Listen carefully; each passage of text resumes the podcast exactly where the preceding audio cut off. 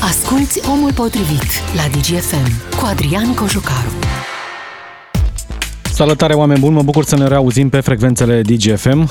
Astăzi o discuție despre ceea ce se întâmplă pe scena politică. Promit că este ultima discuție pe săptămâna asta, dacă nu cumva lucrurile o iau cu totul razna, pentru că prea bine nu sunt. Încă o zi de negocieri între partide, între PNL și UDMR pentru împărți, reîmpărțirea ministerelor, între PNL și PSD pentru găsirea unui sprijin în Parlament, în cazul votului de investire a guvernului Ciucă, între PSD și membrii om cu om din PNL, dar și între PNL și USR. Aici însă șansele de discuție sunt mai reduse, se vorbește așa foarte pe scurt. Cert este că lucrurile iau întorsături. Și astăzi spun una liderii de partid, mâine fac exact pe dos. Lucrul ăsta se întâmplă și s-a întâmplat și în această dimineață, s-a întâmplat și ieri și la finalul săptămânii trecute. Știm clar că PNL a votat în organismul său de conducere un lucru. Să rămână în alianță doar cu DMR-ul, într-un guvern minoritar și să caute sprijin în Parlament de la PSD sau USR pentru trecerea acestui guvern minoritar. Doar că Nicolae Ciucă a primit acest mandat, a încercat să negocieze cu PSD-ul, a încercat să negocieze cu USR-ul, n-a ajuns la nicio concluzie. Așa că s-a reîntors la partid, iar aseară a primit inclusiv vizita președintului Claus Iohannis, care a stat de vorbă în format restrâns cu cei doi premieri, cu premierul interimar Florin Câțu, care este și șeful PNL, și cu premierul desemnat Nicolae Ciucă. Din informațiile colegilor noștri, președintele le-a spus aseară să ia în vedere un mandat flexibil în negocieri. Adică să nu meargă doar cu varianta de guvern minoritar și alianță doar cu DMR-ul, ci să asculte ce au de spus și ceilalți. Astăzi de dimineață Florin Câțu spune nici vorbă de așa ceva. Mergem în continuare pe varianta guvernului minoritar, doar cu DMR-ul și spunem că este nevoie de responsabilitatea celorlalte partide să dea votul acestui guvern. Doar că și la PSD lucrurile s-au schimbat puțin. De la singura variantă, alegerile anticipate, s-a ajuns apoi la negocieri cu PNL-ul, negocieri eșuate până în acest moment, pentru ca mai apoi Marcel Ciolacu să spună astăzi, întrebat fiind dacă PSD-ul nu cumva ia în calcul inclusiv varianta intrării la guvernare, să spună că absolut toate variantele sunt pe masă. Și tot din informațiile colegilor noștri știm că Partidul Social Democrat ar fi pus niște condiții foarte uh, dure și clare pentru a intra la guvernare. Vrea cel puțin două ministere, dintre care unul să fie Ministerul de Finanțe. Așa că negocierile sunt întoi, sunt blocate, și vom vedea cum, va, cum vom depăși această criză politică pe fondul creșterii în continuare, din păcate, a crizei sanitare. Și astăzi avem peste 16.000 de cazuri și peste 500 de oameni care au murit. Așa că e nevoie de o soluție rapidă. Doar că nimeni nu mai înțelege ce vor exact partidele, astăzi spun una, mâine fac alta. Iar în această perioadă am auzit foarte mult termenul responsabilitate din partea tuturor partidelor, dar și flexibilitate. Uitându-ne puțin peste ce înseamnă cuvântul flexibilitate, conform Dex Online, spune așa, proprietatea unui lucru de a se îndoi ușor și de a-și reveni la forma inițială. Sau adaptabilitate. Acum o să analizăm pe parcursul emisiunii la care dintre cele două variante fac referire politicienii. Când una spun și alta fac, sau când se adaptează vremurilor și găsesc soluții de oameni maturi și raționali. Dincolo de orice interes de partid sau de calcule politice, ar trebui să primeze, așa cum spun ei cu toții, pentru că am auzit de foarte multe ori cuvântul români în gura lor, într-adevăr interesul național. O discuție astăzi la care sunteți și voi parte. Vom intra în direct cu ascultătorii pe parcursul emisiunii. Invitatul meu este profesorul universitar de la Babeș-Bolyai din Cluj-Napoca, Ciprian Mihali. Bună ziua, domnule profesor, și mulțumesc pentru prezență. Bună ziua, bine vă regăsesc. Am încercat să fac o listă de lucruri pe care le-au spus politicienii, dar așa, la modul 1000% sigur, și pe care apoi le-au, uh, le-au întors, din fapte sau din vorbe. Dacă o luăm pe rând, cu PNL-ul, au spus absolut toți liderii și de foarte multe ori liderul partidului Florin Câțu că el este singura variantă de premier desemnat. Și ne-am trezit cu Nicolae Ciucă. Ba chiar spune domnul Câțu că a fost propunerea lui. Apoi tot Florin Câțu spunea la înainte de congres și în discursul de la congres că PSD este un partid toxic și că oricine face alianță cu PSD-ul intră în această sintagmă. Doar că acum, de câteva zile, PNL negociază cu PSD. A mai spus de asemenea că nu va face niciodată acest lucru, un astfel de parteneriat, și tot către Partidul Social Democrat s-a uitat căutând sprijin în Parlament. Cei de la PSD au cerut dintotdeauna de când a pornit această criză politică anticipate. Apoi au spus că nu vor negocia niciodată cu PNL, partid pe care de altfel au dat jos prin moțiune și că nu are sens să continuăm cu această supoziție, după care au ajuns să stea de vorbă cu Partidul Național Liberal, ba chiar astăzi, de la anticipate, și ideea că nu vom intra sub nicio formă la guvernare, domnul Ciolacu spune, ei, luăm și asta în calcul. Cei de la USR nu l-au mai vrut pe domnul Câțu, au plecat din guvern, au spus că vor rămâne în opoziție, acum s-ar întoarce în guvern, nu mai e domnul Câțu, dar nici ei nu renunță la negocieri. Vor aceleași ministere și o reîntoarcere la guvernare ca și cum nimic nu s-ar fi întâmplat. Ce mai înțelege, domnule profesor, omul de rând, din toate aceste vorbe, pentru că altceva nu s-a dovedit a fi, din ultima lună și jumătate, acum se fac două luni aproape? Eu, în primul rând, vă admir pe dumneavoastră foarte mult că ați reușit să țineți uh, firul tuturor acestor declarații. Uh, ele se succed cu o repeziciune uh, și cu o frecvență incredibile și care, practic, anulează tot ceea ce a fost spus anterior. Adică, în momentul acesta ne-ar fi foarte greu și mie și cred că până și dumneavoastră care sunteți cumva mai aproape de evenimente, să știți ce s-a spus acum trei zile sau acum șapte foarte, zile. Astea sunt principalele, asta doar ce am ținut minte. Astea sunt da. principalele, da. da. Vă dați seama ce e pe lângă și ce se întâmplă fiecare seară la televizor și ce se întâmplă pe rețelele sociale. Um, asta dă seama, după părerea mea, sigur, de o, de o inflație discursivă uh, extraordinară care este dublată de o ineficiență totală a acțiunii politice în acest moment.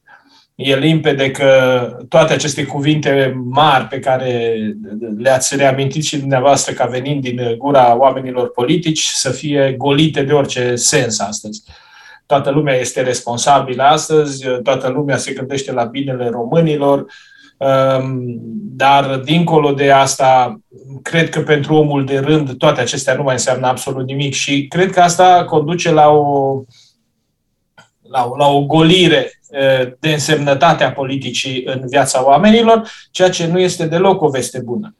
Pentru că viața politică nu înseamnă doar faptul că niște oameni politici vorbesc în fiecare zi la stânga și la dreapta, ci înseamnă că viața noastră a tuturor este gestionată politic, că niște oameni au grijă ca această viața noastră în comun să funcționeze bine.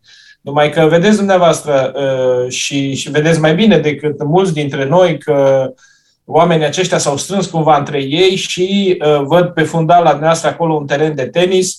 Uh, ceva de felul ăsta se întâmplă, își trimit o minge cealaltă, dar nu e un joc propriu-zis, e mai degrabă un antrenament sau un soi de jocul cu peretele, dai minge, mingea revine. Uh, e un joc foarte flexibil, cum a spus, cuvântul e minunat și mă bucur că a apărut și acest cuvânt, poate el înseamnă mai multe decât celelalte. Da, decât da. responsabilitate, că l-am auzit de foarte multe ori. Exact. Doar că absolut toți politicienii din toate partidele care sunt acum la putere vorbesc despre interesul față de români. Grija față de români, dragi români, uh, ori că l-auzim pe domnul Câțu, că l-auzim pe domnul Cioloș, că l-auzim pe domnul Ciolacu sau pe cei de la AUR, toată lumea vorbește despre interesul față de români. Doar că din acțiunile lor pare că interesul ăsta este doar pe hârtie. Calculele au fost făcute în funcție de congresele din partid, în funcție de posibile alianțe, în funcție de cam cât am putea să creștem sau să scădem din punct de vedere electoral în perioada următoare și cam cum am putea să ne împărțim lucrurile în Parlament în așa fel încât să trecem niște proiecte. Deci din acest punct de vedere, unde este interesul românilor? Uh, interesul românilor e în mâna românilor în momentul ăsta. Uh, fiecare român, practic, și a învățat uh, pe proprie piele să-și gestioneze interesul așa cum știe el, mai bine sau mai puțin bine. Vedeți inclusiv toate aceste fracturi sociale pe care le întâlnim astăzi și care cu siguranță se vor, se vor reproduce și se vor înmulți, toate sunt inclusiv ca efect al acestei incapacități cronice a clasei politice de a federa interesele oamenilor în jurul unor idealuri sau mize comune.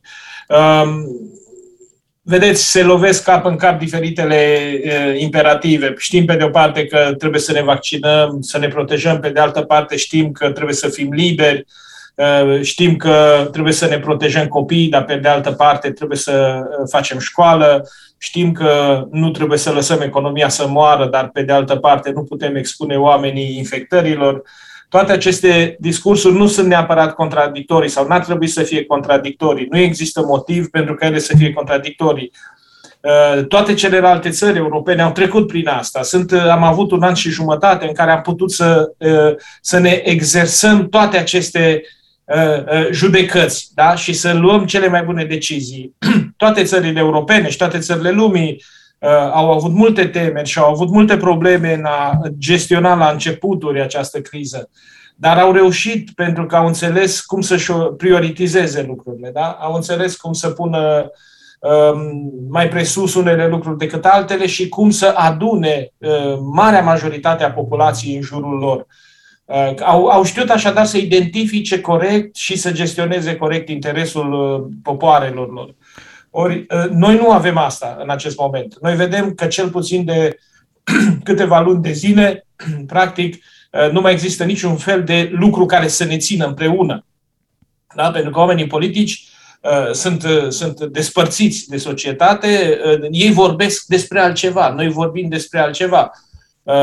Au descoperit cu mare întârziere față de noi că s-au scumpit combustibilii. Da? A fost nevoie ca presa să tragă de mânecă decidenții ca să afle că uh, benzina s-a scumpit, curentul s-a scumpit și că e de făcut ceva, pentru că oamenii sunt copleșiți de, de toate acestea.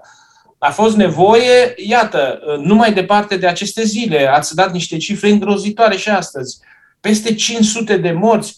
Uh, întrebarea asta trebuie să ne obsedeze mai mult ca orice. Ce s-ar fi putut face ca măcar unul dintre acești 500 de oameni să nu moară? Cât de mult ar fi depins de o înțelegere politică, de o uh, renunțare la niște orgolii politice, pentru că în acest moment ă, nu, nu știu cât mai este negociere acolo. Sigur că negocierea are regulile ei, știm cu toții, știm că se poate ajunge la un compromis într-un fel sau altul, dar ceea ce vedem acum nu este negociere, este o târguială care se face măsurând ă, în fiecare zi numărul ă, de morți. Uh, și numărul de îmbolnăviți. Și vedem că nu există niciun semn uh, în acest moment că aceste cifre ar fi cele mai mari și deci care începe măcar o fază de platou, deși un platou la 500 de morți pe zi este groaznic. Sigur. Nu? Nu? Această maturitate și responsabilitate pe care am auzit-o din gura lor în ultimele două luni, poate ar fi trebuit să fie aplicată așa cum e necesar într-o țară normală la cap, încă din vară, când toate partidele ar fi trebuit, în opoziție la putere nu contează, să fi spus fraților, vine o toamnă extrem de dificilă, lăsăm la o parte orice interes politic și cu toții ne punem la aceeași masă ca să găsim soluții. După ce trece pandemia, ne reapucăm de ale noastre, ne certăm, ne împăcăm, vedem noi ce face. Cam așa ar fi trebuit să funcționeze într-o țară sănătoasă orice alianță sau înțelegere sau uh, nu cum se, un pact politic, indiferent de partid. Doar că la noi nu s-a întâmplat asta, fiecare și-a văzut de interesele, interesele lui de partid sau de calculele electorale.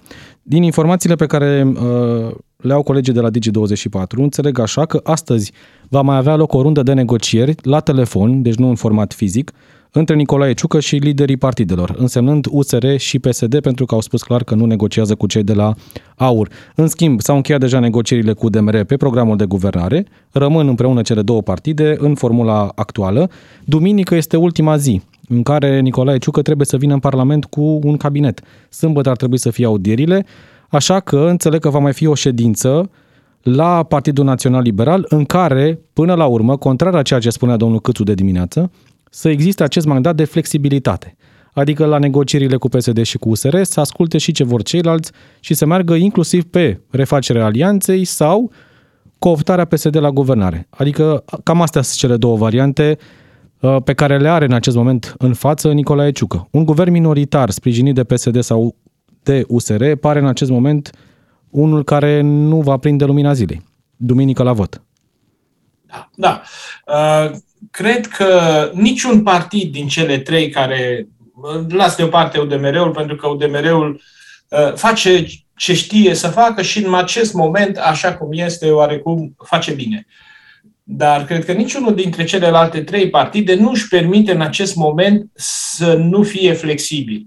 Flexibilitatea e altceva decât această stare elastică, este capacitatea de a găsi o soluție care să depășească interesul de moment și care să privească un interes mai general, care să permită inclusiv renunțarea la unele dintre aceste pretenții exagerate ale unora sau altora. Nici Partidul Național Liberal, nici PSD, nici USR nu se găsesc în poziția de a fi inflexibil. Sigur, Asta nu înseamnă că trebuie să renunțăm la orice principii, dar cred că niciunul dintre aceste partide nu este atât de negru, uh, uh, înțelegeți metafora, încât uh, să nu poată fi uh, solicitat sau să nu poată fi uh, acceptat ca partener pentru eventualitatea unui compromis. Desigur, pentru cea mai situ- dificilă situație este în acest moment pentru Partidul Național Liberal. Celelalte două partide, și PSD-ul și USR-ul, au planuri B, au planuri B de a rămâne în opoziție și e o opoziție prin care, dacă sunt inteligente, amândouă pot să crească. Dar în clipa aceasta, PNL-ul uh, nu e, cel, e partidul care își permite cel mai puțin să fie inflexibil. Nu are de ales. Nu are de ales, trebuie să se așeze la masă când cu unul, când cu celălalt, știind bine că uh, un compromis cu PSD-ul s-ar putea să, să-i compromită mult mai mult uh, nu doar imaginea, ci și acțiunea politică și principiile și vocația și rostul politic Uh, dintr-o istorie, dintr-o istorie a lor, o istorie care este una, uh, vedeți, bipolară oarecum. Pe de o parte este o istorie de principii, pe de altă parte este o istorie de înțelegeri și compromisuri uh, tacite sau explicite făcute în timp între cele două partide. Deci e posibil ca o negociere cu PSD să fie mai ușoară, dar s-ar putea să fie o negociere care să aibă rezultate mult mai proaste pentru PNL Uh, decât pentru PSD. Și probabil că acolo există o limită internă, inclusiv în Partidul Național Liberal. Credeți că vor lua, da. vor, vor lua în calcul asta? Adică vor spune în ședințele pe care le vor avea astăzi și mâine cei de la PNL, dacă ne uh, facem un parteneriat cu Partidul Social Democrat, o să ne trecem guvernul ăsta, rezistăm până prin primăvară, cum am rezistat cu guvern minoritar, dar decontăm politic foarte mult, sau hai să încercăm refacerea cu USR, dar de data asta să punem noi mai multe condiții, renunțând, iată, la Florin Câțu, varianta de premier. Da, vedeți, uh, eu sunt, și eu sunt convins în acest moment că rămâne totuși cea mai bună variantă această refacere a coaliției. Dar nu cred că refacerea coaliției se poate face printr-un joc de forță al PNL. Declarațiile foarte agresive pe care le-am auzit în ultimele zile din partea conducerii PNL nu sunt, nu sunt cel mai bun semnal că uh, se poate lucra. Adică uh, nu cred că niciunul dintre partide, nici uh, PNL-ul și nici USR-ul nu sunt în poziția de a cere mai mult cred că cea mai bună soluție pentru a ajunge la un compromis este de a reveni poate la punctul acela zero. Oricât de naiv ar părea, trebuie luat de la început, de acolo de unde uh, uh, a început totul și de unde lucrurile au funcționat cât de cât, renunțând evident la unele gesturi care s-au întâmplat în acest an și care au distrus uh, încrederea partenerilor din coaliție. Dar sunt lucruri evitabile. Sunt lucruri evitabile. Nu cred că USR-ul a făcut lucruri atât de grave încât să nu poată să fie acceptat în postura în care a fost și nu cred de asemenea în celălalt sens că PNL-ul nu este capabil să se reașeze la masă în condițiile în care s-a mai așezat până acum. Adică uh, negociind un, uh, un, uh, o formulă guvernamentală și niște măsuri concrete care să nu fie doar o improvizație, Vedeți, improvizațiile astea ne duc, ne vor duce nu doar în valul 5, ne vor duce și într-un dezastru economic. Uh, nu, uh, eu nu cred în formula asta. Hai să facem ceva, să vedem cum trece lucru, cum trece treaba asta, pentru că uh, peste șase luni negociem de la capăt. Orice păi asta criză... Spuneau, de... Da, asta da. au spus foarte des cei de la PNL, inclusiv Florin Câțu. Vrem un guvern acum, pentru o lună, două, trei, până în primăvară, apoi ne reașezăm Acum, la masă. și dumneavoastră, asta nu-i treaba. Asta este improvizație, ca meșterul ăla care zice am legat cu o sârmă acolo și am dat cu un, un pic de bandă izolatoare, vedem cât ține, vin și mai fac lucrarea aia odată. Asta improvizațiile astea nu țin și la nivelul unei țări, din păcate, aceste improvizații sunt, sunt tragice. Ele Aici vorbim la... de costuri omenești. Vorbim de costuri în vieți omenești, nici măcar nu vorbim de criză economică. Nu vorbim doar de sărăcie, nu vorbim doar de excludere, de, de, de, de, de șanse ratate. Uh, vorbim de morți, de foarte mulți morți. Uitați-vă, suntem peste 500. Sunt peste 500 de morți azi. Care e limita de sus a morților? Uh, când se oprește? Ce? Uh, de unde avem noi garanția că în două, trei săptămâni sau într-o lună acest număr de morți va scădea? Nu avem nimic. Și atunci noi ce vă oferim la asta? O improvizație nu, două, trei zile trebuie. Nici, nici unul dintre acești oameni politici nu este etern și nu este înzestrat cu vreo carismă care să-i permită să treacă dincolo de o anumită perioadă. Iar dacă memoria îi va păstra, acum vorbesc un pic așa patetic, dar e nevoie, Uh, memoria îi va păstra în istorie pe oameni, uh, aceștia care negociază astăzi, nu îi va păstra pentru inflexibilitatea lor și pentru declarațiile lor sfărăitoare, îi va păstra, în cel mai bun caz, dacă îi va păstra, pentru ceea ce vor ști să facă sub formă de sacrificiu. Corect. Dacă vor ști să renunțe la, la aceste orgolii stupide și să uh, pună țara pe un drum uh, mai sănătos. Ciprian Mihalil, luăm o scurtă pauză pentru publicitate, vin apoi știrile DGFM și intrăm în direct și cu ascultătorii în partea a doua, 031 400 2929, ne întoarcem. Adrian Cojocaru este în direct cu Omul Potrivit la DGFM. Omul Potrivit este acum la DGFM. Ca să știi. E momentul să ne întoarcem și noi în direct cu partea a doua a emisiunii. Profesorul universitar de la babeș bolyai din Cluj-Napoca, Ciprian Mihali, în continuare alături de noi și dăm drumul și la telefoane 031 400 2929. Este numărul la care vă aștept să discutăm despre cine ar trebui să fie flexibil în aceste negocieri. Cine ar trebui, cu cine, să cadă la înțelegere. Adică cine trebuie să lase de la el, pentru că în acest moment nimeni nu vrea să lase sau vrea, dar cu anumite condiții foarte dure.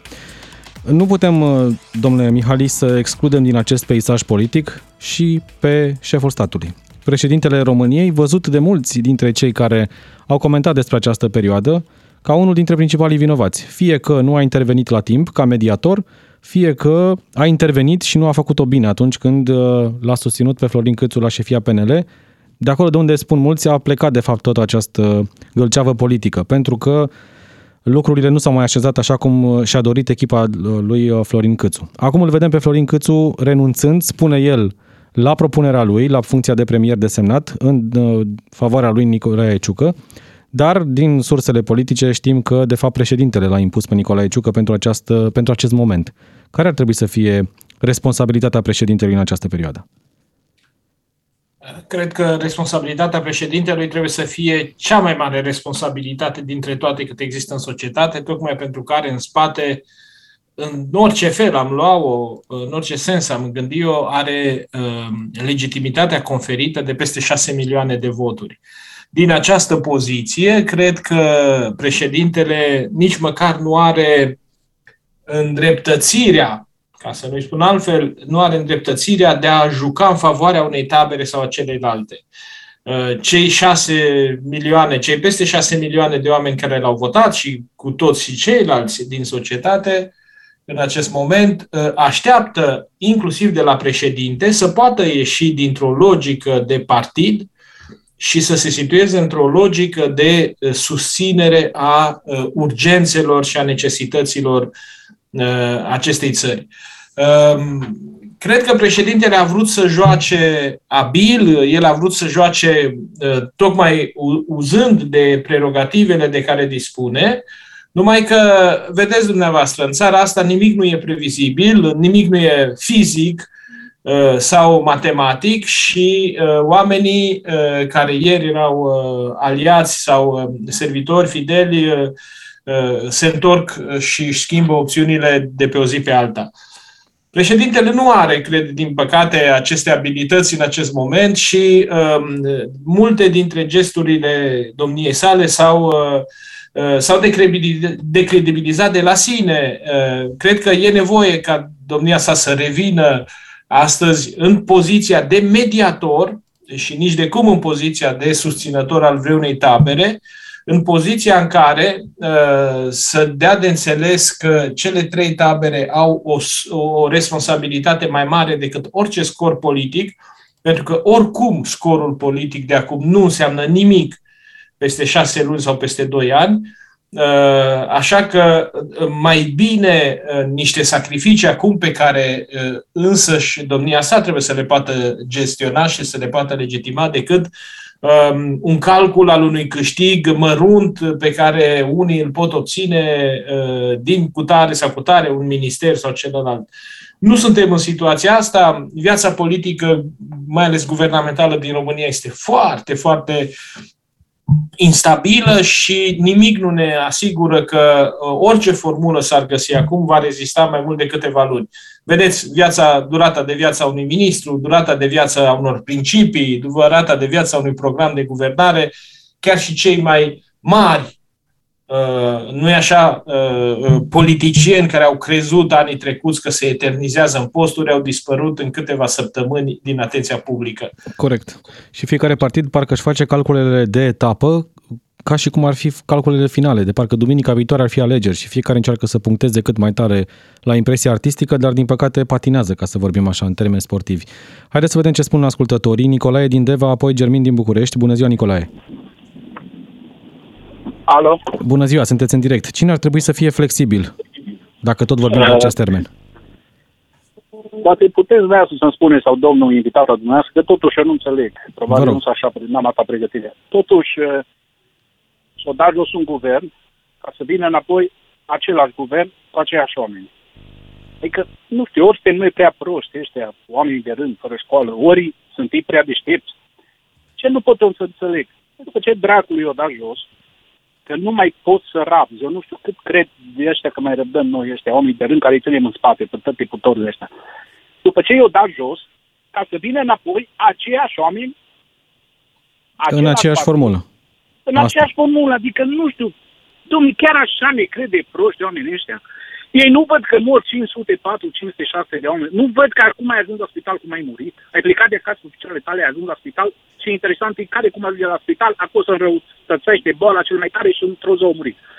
Ei nu sunt conștienți, ei nu văd treaba asta, ei nu văd dacă e spre binele nostru, interesul nostru, responsabilitate, când îi văd la televizor, când îi văd pe la radio, pe la astea, domne, nu mai pot de, de, de să ne fie nouă bine, de responsabilități de alea meargă drac, mă scuzați că vorbesc așa, dar meargă dracului acasă toți, domne, dacă ar avea un pic de demnitate, numai că nu au, și ar scrie dracului demisiile și ar spune, domnule, noi în politică până murim nu mai avem ce căuta.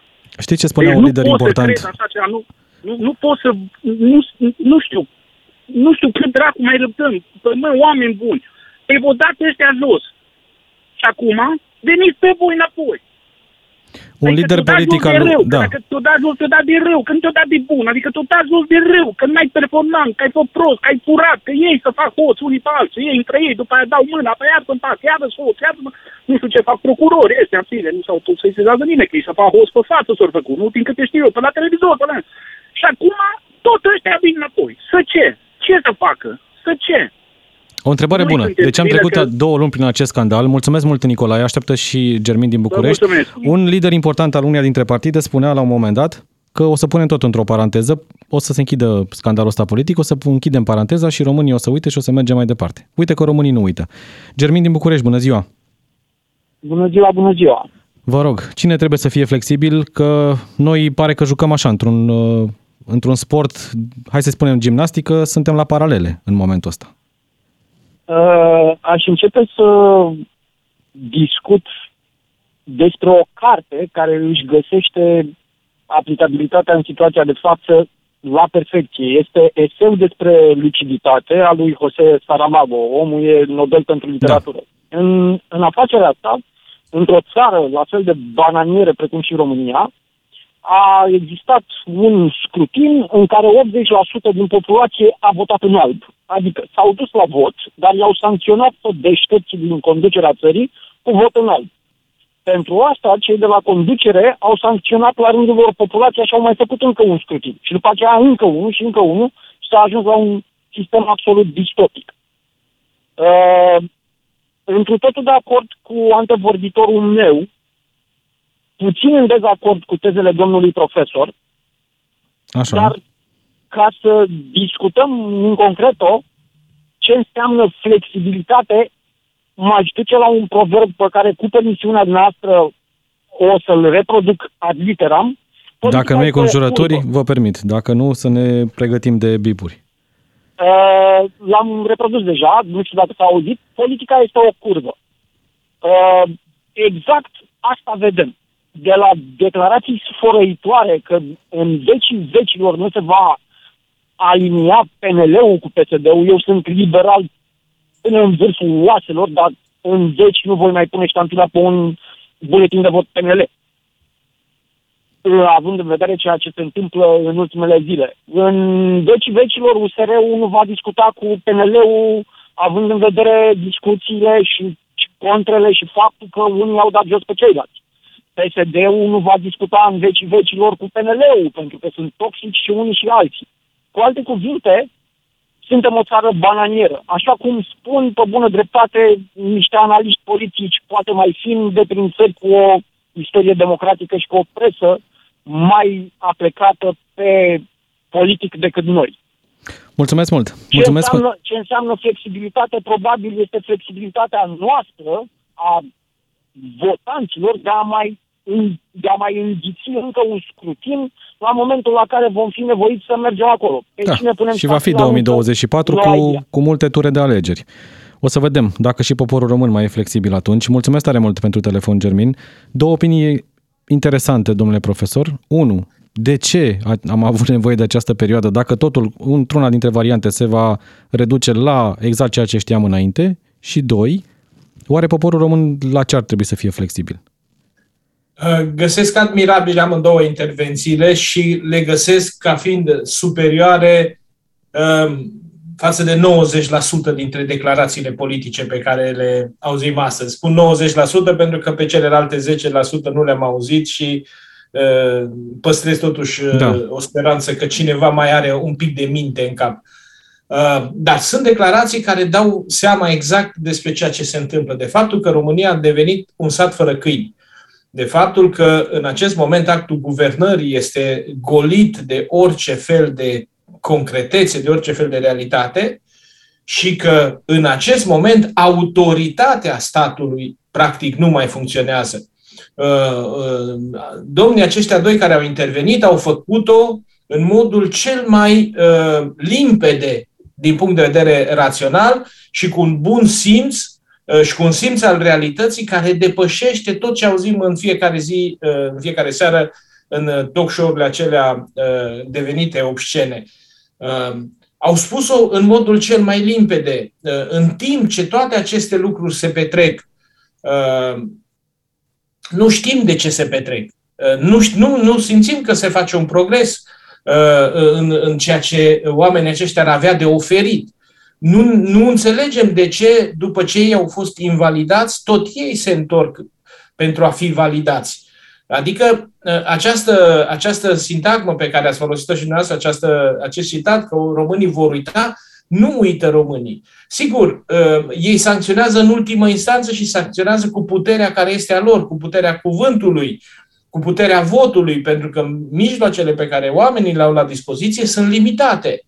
Dar ă, nu trebuie subestimată inteligența și bunul simț al oamenilor care Iată, ați auzit și știți, vedeți bine, în fiecare zi uh, auziți și dumneavoastră, văd și eu din ce citesc, există o febrilitate socială uh, formidabilă și asta ar trebui să pună uh, guvernanții, atâția câți mai sunt, uh, să-i pună uh, în gardă, inclusiv pe președintele Iohannis, să știe că uh, atunci când orice fel de intervenție publică a domniei sale Uh, adună de nu știu câte ori mai multe aprecieri negative decât pozitive, înseamnă că avem un simptom al unei stări de lucruri foarte negative în societate și că acolo trebuie intervenit. Nu uh, în această flexibilitate pe care o înțelegem ca o metaforă pentru hai să mai vedem, hai să mai discutăm. Uh, luni de zile sunt, așa cum a spus și dumneavoastră, au spus foarte bine și cei doi domni, de luni de zile nu se mai întâmplă nimic. Uitați-vă cum arată măsurile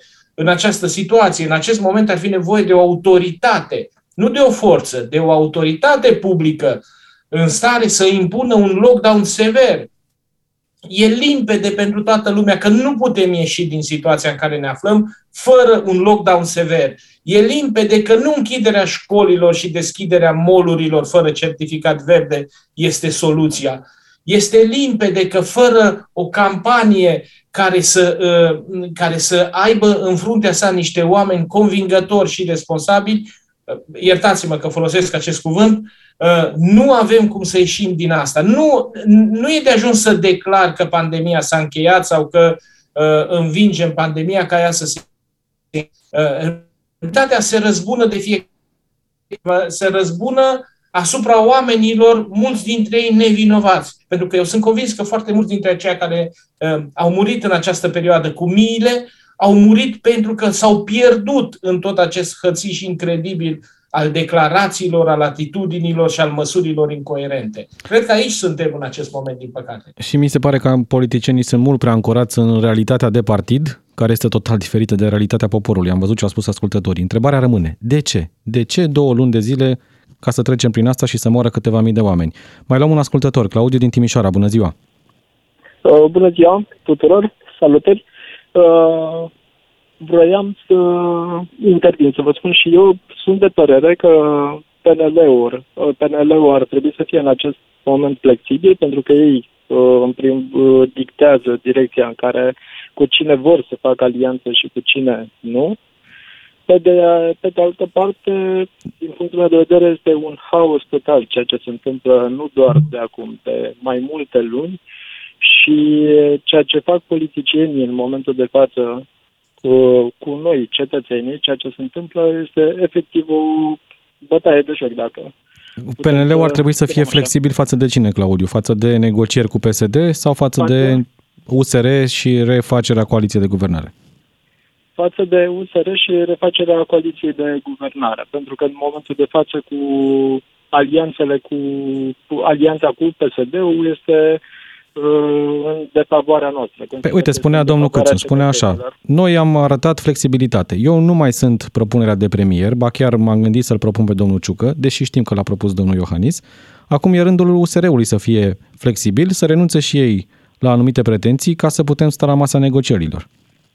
Păi și înainte să se ajungă la această criză era vorba tot despre USR, despre a, despre a accepta atunci, despre a accepta demisiile pe care le face Florin Câțu așa cum dorește el, când vrea el, deci uh, să accepte. Acum, pe de altă parte, presupun că din partea USR-ului există flexibilitate, numai că nu se pot întoarce la guvernare fără să fie uh, uh, girate anumite proiecte, adică o colaborare bună, nu așa cum s-a întâmplat până în momentul în care a fost depusă moțiunea de cenzură, cu un PNL care doar dă cu biciu și dictează, doar ei dictează o direcție, ei știu cel mai bine, ei dau afară, fără evaluări, fără nimic. Mi se pare că nu există un respect între politicieni, nu există un respect față de noi cetățenii sunt, uh, eu unul sunt foarte dezamăgit, chiar încercam uh, să încerc pe câteva zile să nu mai urmăresc uh, la televizor, să nu mai încerc, să nu mai urmăresc nimic, pentru că sunt efectiv foarte, foarte enervanți. Mulțumesc mult, Claudiu. Să știi că și la USR au un câțu al lor, între ghilimele, nu e vorba de șeful de partid, ci de Stelian Ion.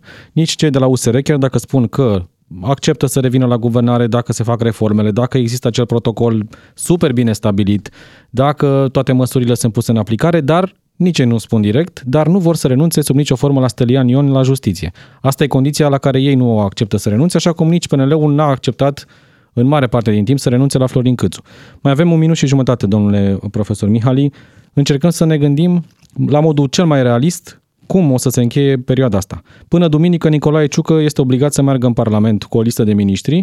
Dacă nu, are și varianta depunerii mandatului și atunci ajungem în varianta în care se poate deschide discuția despre anticipate. Da, uh, ar fi, de fapt, soluționarea crizei printr-o altă criză.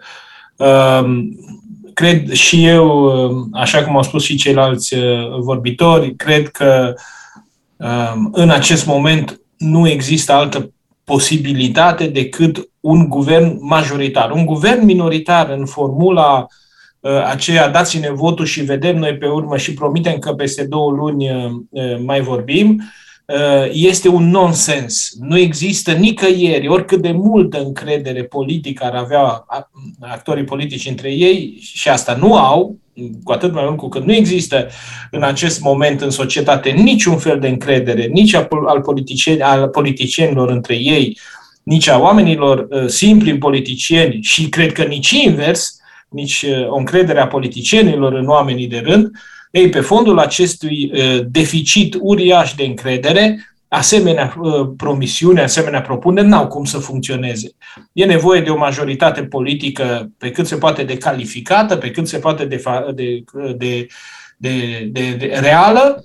Dacă această majoritate politică poate să ia un minimum de măsuri cu care să se treacă iarna, două măsuri, limitarea pandemiei și gestionarea uh, crizei energetice sau a prețurilor la energie, tot e mult mai bine decât toate aceste liste nesfârșite de doleanțe și de flexibilități pe care oricum nimeni nu e în stare să le aplice și să le ducă. Corect. Uh, trebuie, trebuie mers pe o soluție minimală, dar o soluție minimală care nu are cum să funcționeze fără majoritatea. Majoritatea este în acest moment singura soluție împotriva Uh, deficitului teribil de încredere din societate. Așteptăm și de legitimitate vedem. și de autoritate, evident. Așteptăm să vedem cum se desfășoară negocierile de astăzi. Urmează o nouă rundă. Mulțumesc tare mult, domnule profesor Ciprian Mihali, pentru că ați fost alături de noi.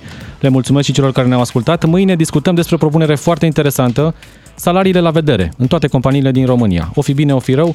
Ne auzim mâine de la 13 și 5. Știrile DGFM, apoi Vlad Craioveanu. Numai bine! Ascultă Omul Potrivit și mâine la DGFM.